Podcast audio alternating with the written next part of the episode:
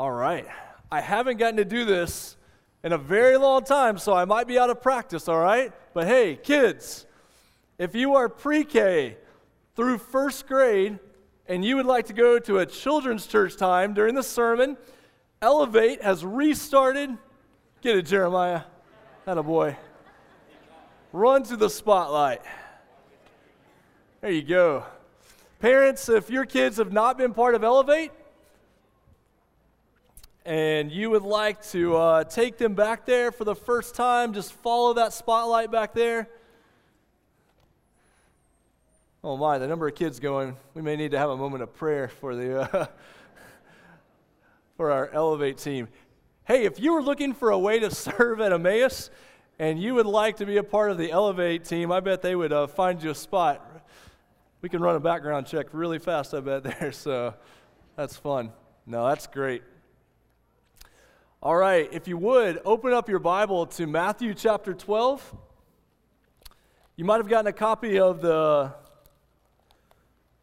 of the sermon notes as you were coming in if you want to look at those. Also, just as a reminder, I hope this goes without saying, but if you if you want your children to stay with you in here, they are obviously always welcome to do that. We have that option for pre-K through first grade every week other than the first week of the month, and so want you to feel free to take advantage of that. Equally, if they want to stay here, that's, that's always great as well. Before I get started and we get into the verses this morning, just a quick heads up about some Sunday night things. Uh, we're trying to get back into the, the rhythm of a new semester. Tonight at 5 o'clock, I know this doesn't sound particularly exciting, but it is important. We have our summer business meeting where we go over where we've been, where the Lord's leading us in the fall. We also take the Lord's Supper together. Um, and so we'd love for you as, as a part of the church to be here at 5 o'clock to be, uh, to be informed, to be engaged with what's happening, and also as we, we worship together, take the Lord's Supper together tonight.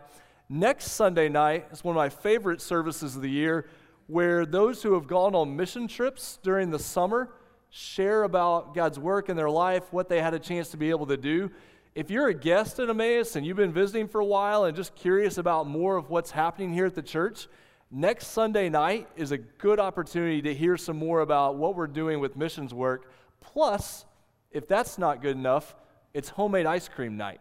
Um, so if you make a great homemade ice cream, next Sunday night is the chance to show off, all right? Uh, to bring that. We might make up a last minute homemade ice cream contest just so the staff can be the just we can be the judges. Um, i've still not completely recovered from last year's men's chili cook-off when i was the judge for that so i'm still trying to recover from that one but we'll maybe the ice cream would go better so we'll try we'll try that next sunday night. As we gather right now uh, to study scripture if you're watching us uh, facebook live and we continue to go through this study of, of the book of matthew I do want you to know that at the end of our time of studying Scripture this morning, we're going to have a chance to stand up and sing a final song together about God's work in our life. During that final song, we would love to be able to pray for you.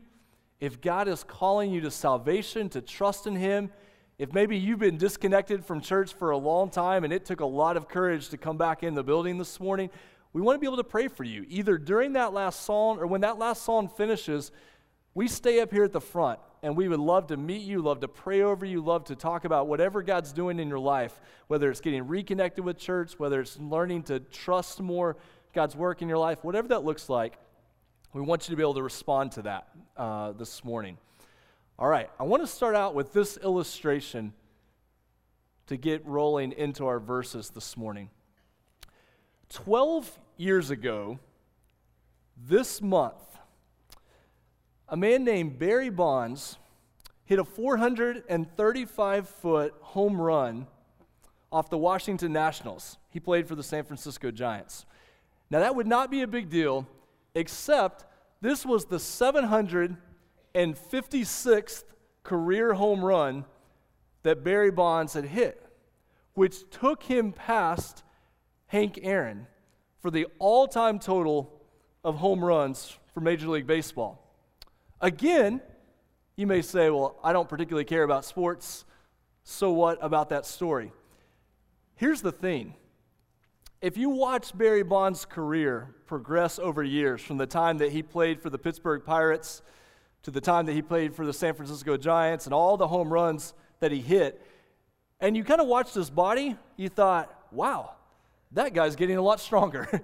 and that guy's head is starting to get a little bit bigger. Um, and what we found out after the case is like a lot of other Major League Baseball players, Barry Bonds was caught up in the drug scandal, the steroid scandal, uh, tied into a company called Balco and things going on uh, at that time in, in Major League Baseball. And so there's still this huge debate about who really has the home run record.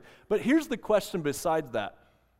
When people looked at Bonds as a baseball player, they looked at the things that he was doing on the baseball field and they were asking the question where does he get that power? How can someone playing the game from where they were, they're a good player, to being the player they are now, where did that power come from? That's the question behind the verses we're looking at in Matthew. Jesus was doing things in his ministry, and someone had to answer the question where in the world, or where out of the world, did the guy get the power to do what he does? So look, Matthew 12, starting in verse 13. Where did this power come from? What does it mean for our lives? Matthew 12, 13. He said to the man, Jesus said to the man, this man whose hand was shriveled up, it was on the Sabbath, stretch out your hand. So the man stretched it out, and the hand was restored, healthy like the other. 14, but the Pharisees went out and conspired against him how to destroy him. Now, we looked at these verses a couple of weeks ago, and we saw the contrast here between the fact that Jesus and his ministry is seeking to heal people. He's seeking to bring them from where they were to where they could be. He's bringing hope and life and salvation and forgiveness and healing. All of these things are coming, and the Pharisees, in contrast, are trying to bring destruction, trying to stop the ministry of Jesus. And the question is, how is Jesus able to do these things? How does his ministry continue to go ahead? And what makes the Pharisees so mad about this?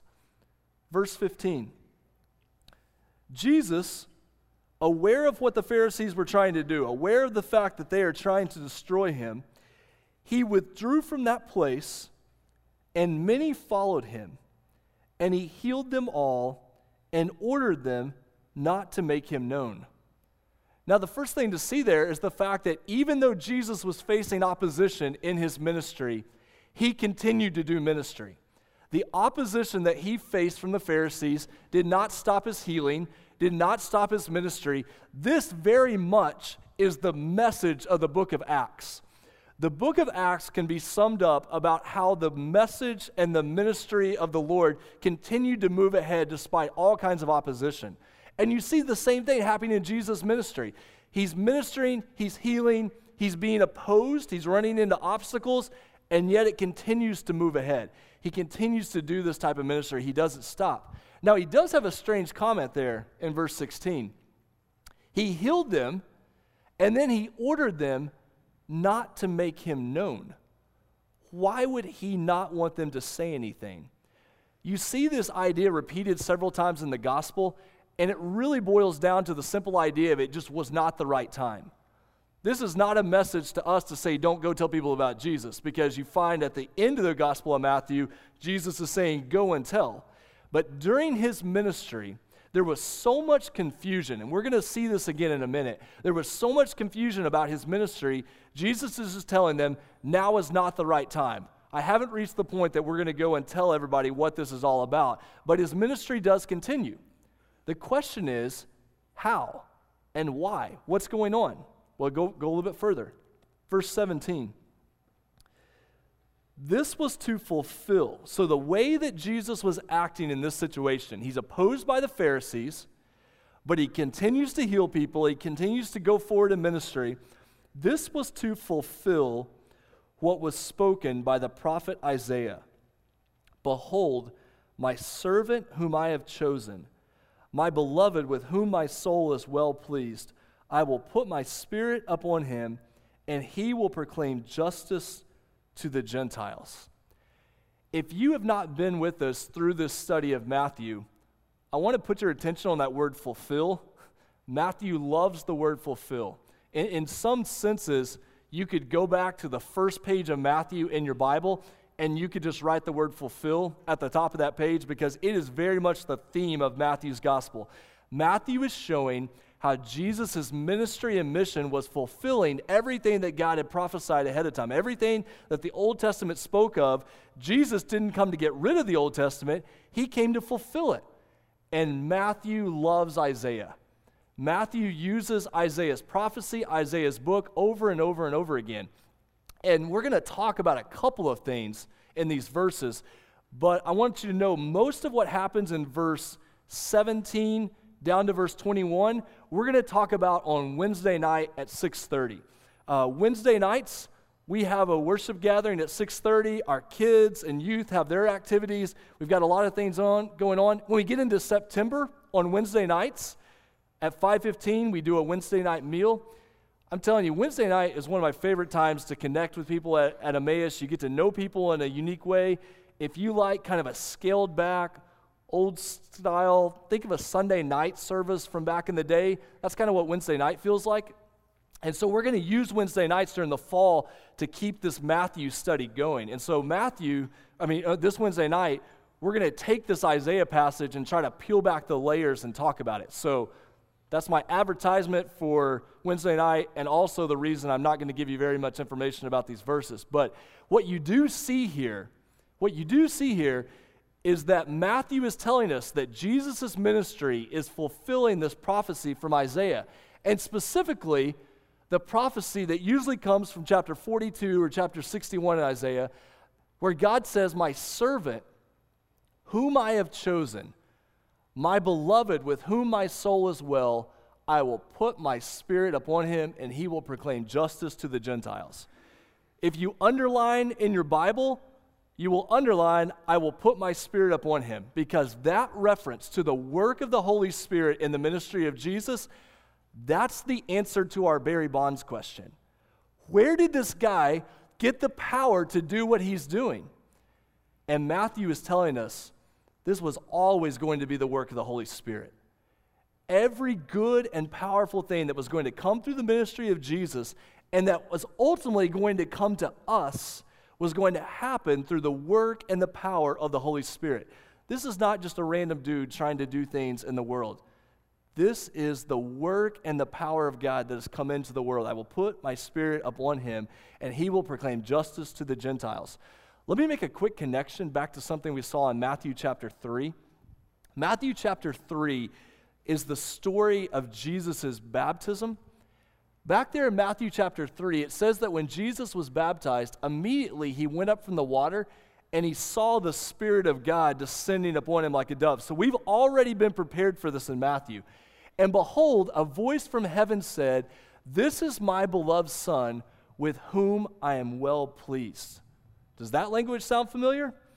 Absolutely, it does, because it connects to what we saw in that Isaiah quote that is used in Matthew chapter 12. Here's the interesting thing when you look at the ministry of Jesus, who was pleased with his ministry? God was. God the Father was. Who was displeased with his ministry? The Pharisees. So it becomes this question of who truly understands the ministry of Jesus. Would you rather please God or would you rather please man?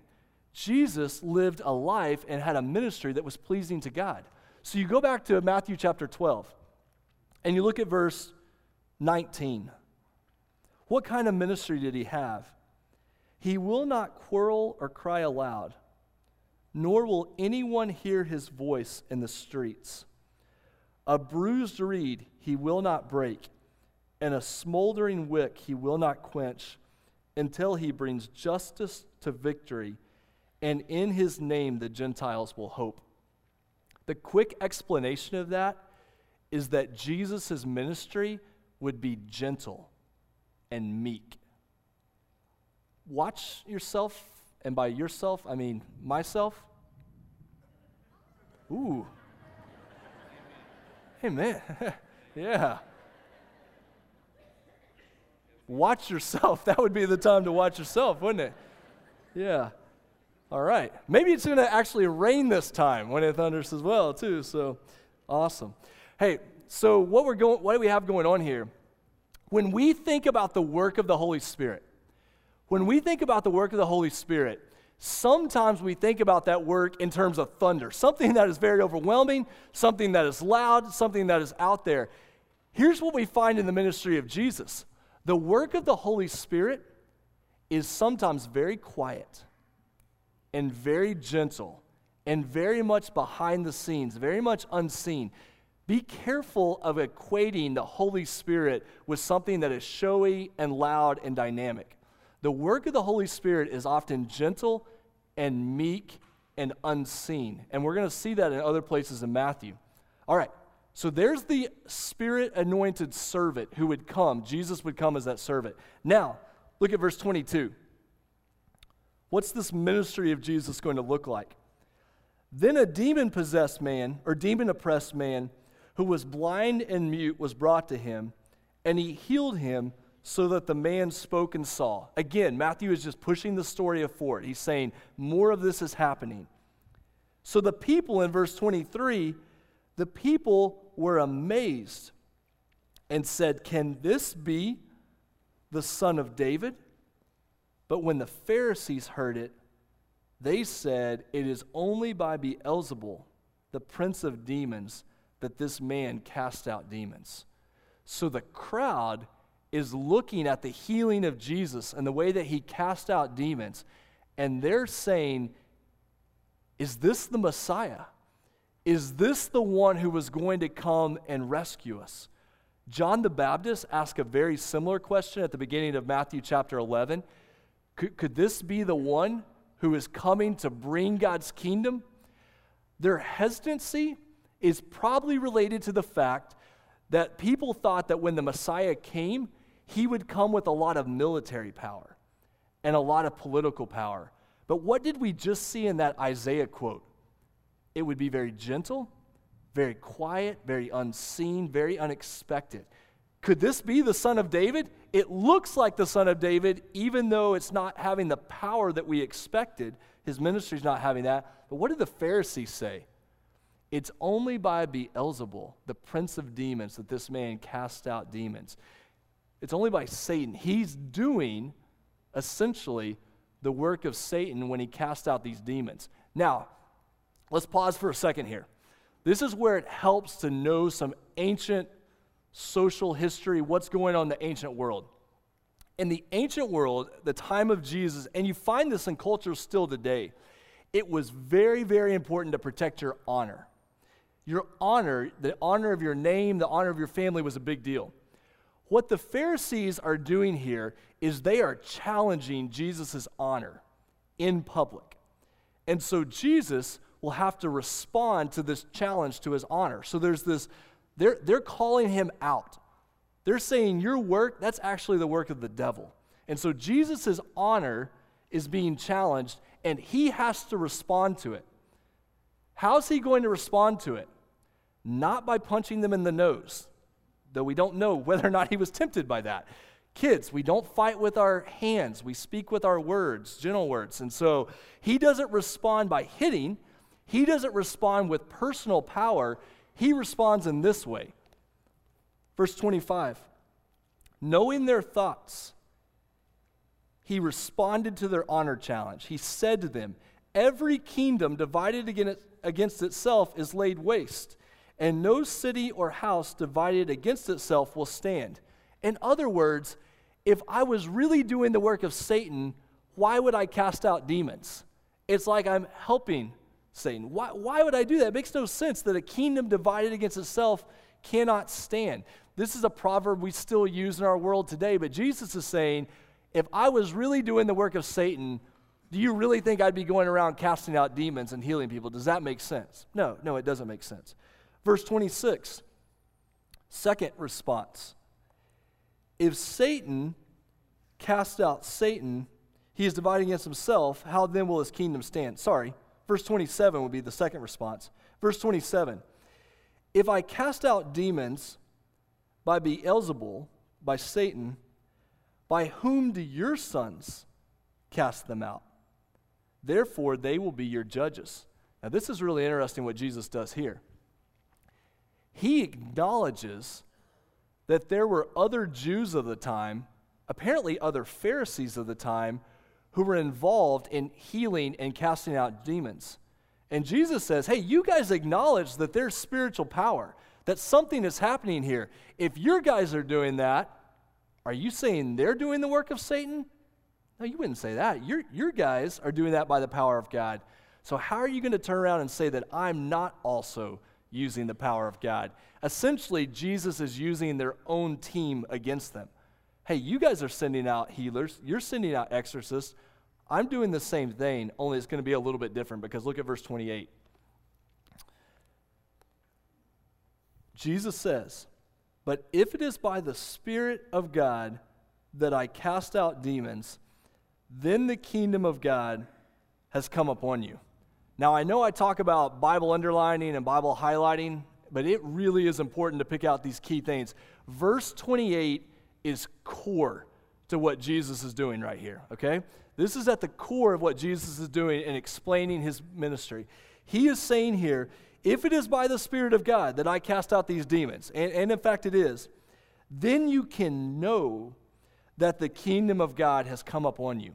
You go all the way back to the Old Testament, and these prophecies that were given of the coming Messiah and when the kingdom of God would come, one indicator that was always there is that when the kingdom of God came, the kingdom would come with the power of the Spirit, the pouring out of the Holy Spirit. This is why Acts chapter 2 is so important in your Bible for the people recognizing what it was for the Spirit of God to, to come upon the church. Jesus is saying that when the Spirit of God comes in power, you can know that the kingdom has come as well. If I come doing the work of God by the power of the Holy Spirit, his kingdom has come, which told the people the Messiah is here. You are living in the last days. All of God's promises are coming true. So Jesus brings all of these things to bear with verse 28. Now, verse 29. Third response. Again, doesn't punch them in the nose, but he speaks to them. How can someone enter a strong man's house and plunder his goods unless he first binds the strong man? Then indeed he may plunder his house. Now, this is not some sort of exorcism formula for us to use. This is speaking about Jesus' ministry. How did Jesus overcome Satan? Through the temptation accounts, through his ministry, through the cross, through the resurrection. That Jesus has come not to partner with Satan, but to bind Satan, to defeat him through the power of the Holy Spirit. Verse 30, Jesus says, Whoever is not with me, whoever is not acknowledging this, is against me and whoever does not gather with me scatters. Jesus draws the line in the sand and says, You need to determine whether or not I'm doing the work of God by the power of the Holy Spirit or whether I have come deceiving you using the power of Satan. You need to decide. There's a line in the sand here. Verse 31 Therefore I tell you, every sin and blasphemy will be forgiven people but the blasphemy against the Holy Spirit, ridiculing, slandering, speaking against the Spirit, will not be forgiven. Then verse 32 repeats that idea again in a little bit different way. Verse 32 Whoever speaks a word against the Son of Man will be forgiven, but whoever speaks against the Holy Spirit will not be forgiven, either in this age or the age to come. All right, so what's going on? in those verses, verses 31 and 32, this idea of what does it mean that you could speak against the Son of Man and have the prospect of being forgiven? Here's what that means.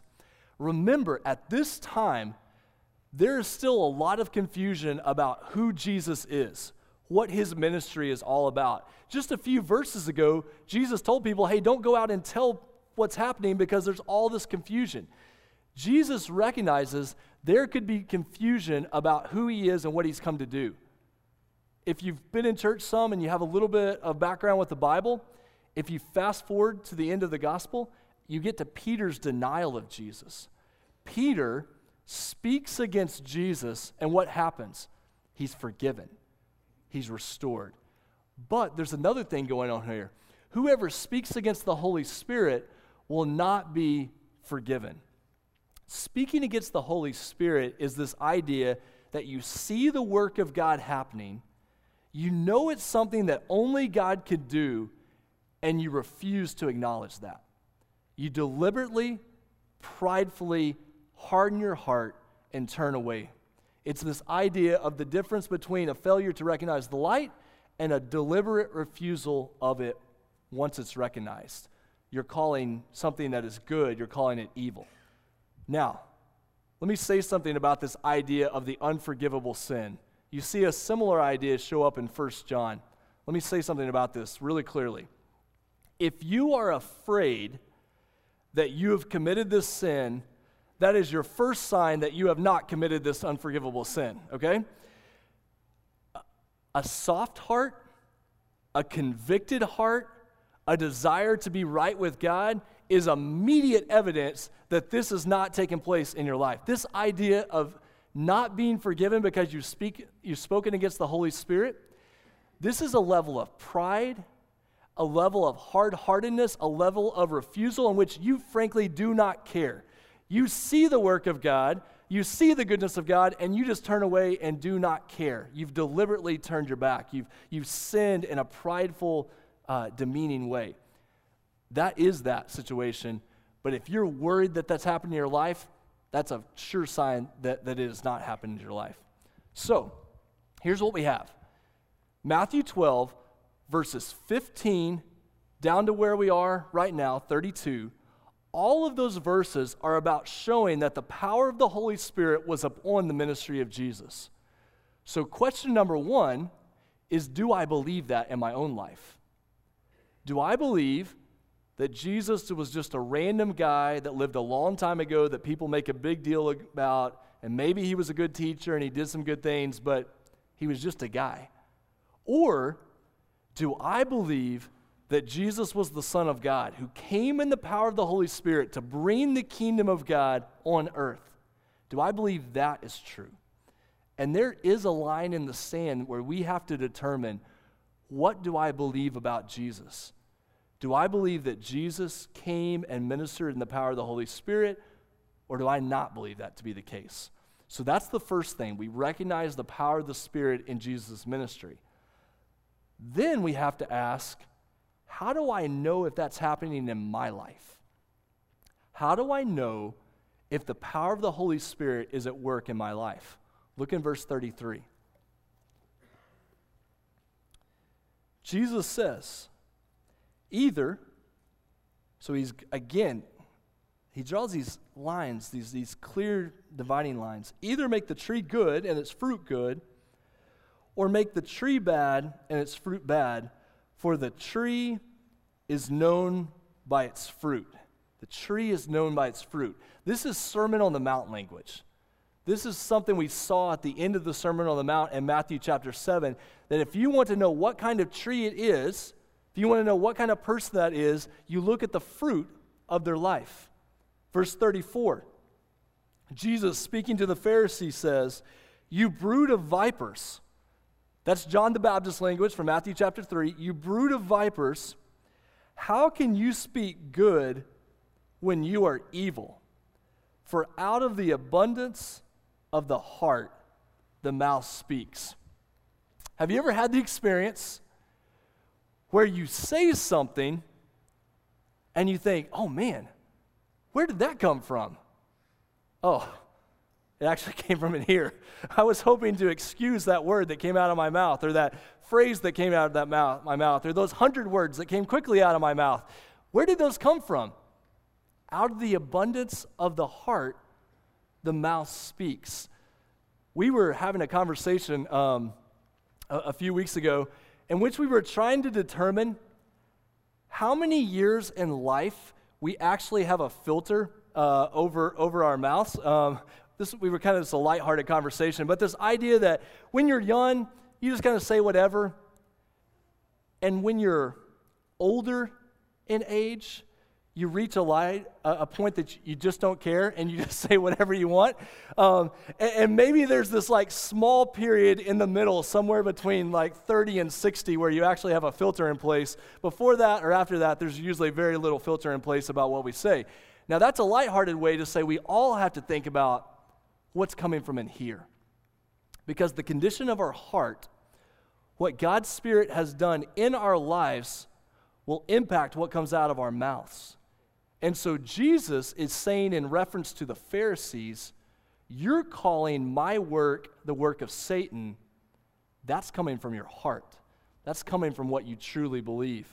Verse 36 The good person out of his good treasure brings forth good, and the evil person out of his evil treasure brings forth evil. I tell you, pay attention to this verse because this is the terrifying verse. I tell you, on the day of judgment, people will give an account for every careless word they speak. The word careless there doesn't really carry the idea of casual. Careless there has to do more with lazy, unproductive. It's very, very close to the commandment about not taking the Lord's name in vain speaking of something that is very important, that is very spiritual, but speaking about it in a way that shows that you really don't care, that it's really not important, that it's not going to have any impact on your life. A careless word, hear me out on this, a careless word is when you speak as if you are spiritual or religious, but you really have no desire to live a changed life. And we all have to be careful about that we still live in a world and in an area where it's a little bit borderline cool to sound spiritual, to sound religious, to keep up an appearance. But it is a dangerous thing to speak like that, knowing there's been no change in our heart, no change in our life. It hasn't made any impact in the way that we live. Verse 37 wraps this section up. For by your words you will be justified and by your words you will be condemned. What does this have to do with the power of the Holy Spirit? There's this great verse in 1 Corinthians chapter 12 that's up on the screen. No one speaking in the Spirit of God, so no one speaking by the power of the Holy Spirit, ever says Jesus is accursed. And no one can truly say Jesus is Lord except in the Holy Spirit. Now that connects to Romans chapter 10 verses 9 through 10. If you confess with your mouth, so if you say with your mouth, and, and it's true, Jesus is Lord. So you confess, I believe that Jesus comes in the power of God by the power of the Holy Spirit to bring the kingdom. I confess that, and you believe that in your heart. It actually comes from a heart that believes that is true. If you believe those things, you will be saved. For it is with the heart that you believe and are justified, and it is with your mouth that you confess and are saved. Here's the key to understanding the power of the Holy Spirit the work of God in our lives is an inside out work. God works inside of us. He works in our lives so that what comes out will be about Him, will be powered by the Holy Spirit. The dangerous thing, let me say this one more time before we move through these last couple of slides. The dangerous thing is to speak words that sound spiritual, that sound religious, but there's never been a change inside. That's where we get into the area of the Pharisees. That's where we get into dangerous areas. So then the question is okay, so what does it look like for God to change my insides? What does it look like for Him to do that work on the inside? It begins with salvation. It begins when I am made alive, when I am made new. And that is a work that can only happen by the power of the Holy Spirit. That's not anything we do. That's not anything we can do on our own power. We can't work our way into that. That's the work of the Spirit. And so the Spirit saves us, He, he changes us, He transforms us on the inside. And then as we get the Word into us, as we spend time in prayer, as we deal, let's be honest, as we deal with some of those deep dark parts of our life and our hearts, that need to be changed by the power of God, as we deal with those things, He changes us on the inside, and He uses the church. He uses someone in your life who comes along and says the right thing at the right time, and that word gets inside and it begins to do something in you. And you know it's the work of God changing you from the inside out because it's not just about changing by behavior, it's about what God's Spirit is doing on the inside. And so God begins to do this work on the inside through salvation, through what we might call spiritual growth, through being connected to the church, having people in your life that are willing to speak into you. Don't miss how cool that language is.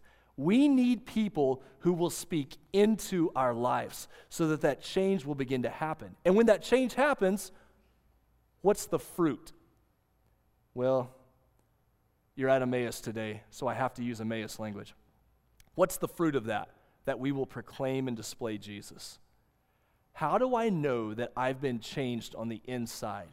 How do I know I've been changed on the inside? I will proclaim and display Jesus. How do I proclaim Jesus? Well, I reject words that are prideful, untrue, hypocritical, grumbling, demeaning. None of us see ourselves in that list up there, I'm sure, except me, like three out of five words or five out of five. We, we have these words and we're like, God, powered by your Holy Spirit, I want to test the words that come out of my mouth if someone else listened to you speak, what would they say is going on on the inside? If we were judged based on the abundance of our mouth, what comes out of our mouth and out of our heart, what would someone say about what's happening on the inside? Are we speaking words of praise to God? Are we speaking words that are true, life giving, gospel focused? If you are feeling particularly courageous today and you really want to know what it is for God to work in your life, Ask somebody close to you when you hear me speak, what do you hear coming out of me? Am I speaking about Jesus? Am I speaking words that reveal the power of God's Spirit? That's a hard question to ask, but, but we need to ask those type of questions to one another. So we proclaim Jesus, and then finally we display Jesus. When God's doing that type of work in, in our lives, the fruit of the Spirit will come out love, joy, peace, patience, kindness, goodness, gentleness, faithfulness, self control. Oh, man. what we wouldn't give to see that happening you know, in our lives in our church. Guess what? That's exactly the work that God wants to do in our lives in our church. Is it going to happen like that? No, not usually. Usually there's this transformation process. It's slow. We take a couple of steps forward, a few steps back. But you know what? We do it together, and we do it by the power of the Holy Spirit. Those type of things up there, if you try to manufacture those on your own, ah, it just gets so frustrating and exhausting. But if God's doing that work on the inside, those things begin to come out. And then God empowers you, He gives you gifts to be able to build up others. Let's wrap up with this final slide. Here's what we want to come around to. The first half of our verses, really the first two thirds of our verses today, were about the Spirit of God at work in the ministry of Jesus. And so the question is have I ever confessed Jesus as Lord by the power of the Holy Spirit? Is that true in my life? Who do I believe Jesus to be? The Savior of the world, the Son of God, the one who came to bring the kingdom of God and the power of God? Do I believe that's true? Have I confessed that? Is that true in what I believe and what I say? So that's the first part. The second part is what is God doing here in my life? What do my words and actions reveal about what's going on inside me? Those are the questions we have to think about based on God's word this morning. The spirit anointed, spirit empowered ministry of Jesus, and then those spiritual words and actions that come when God does that work in our lives. Before we pray, before we sing a final song and you have a chance to come for prayer and to put those guest cards in the, in the offering plate, before we do that, I'm going to ask you to do something. I'm kind of working this out of my head on the spot. I'm going to ask you to do something. Either in your phone, on a piece of paper, or taking this very seriously, making this note in your mind. Here's what I want you to do I want you to think about who you're going to ask that hard question to that I, that I talked about earlier.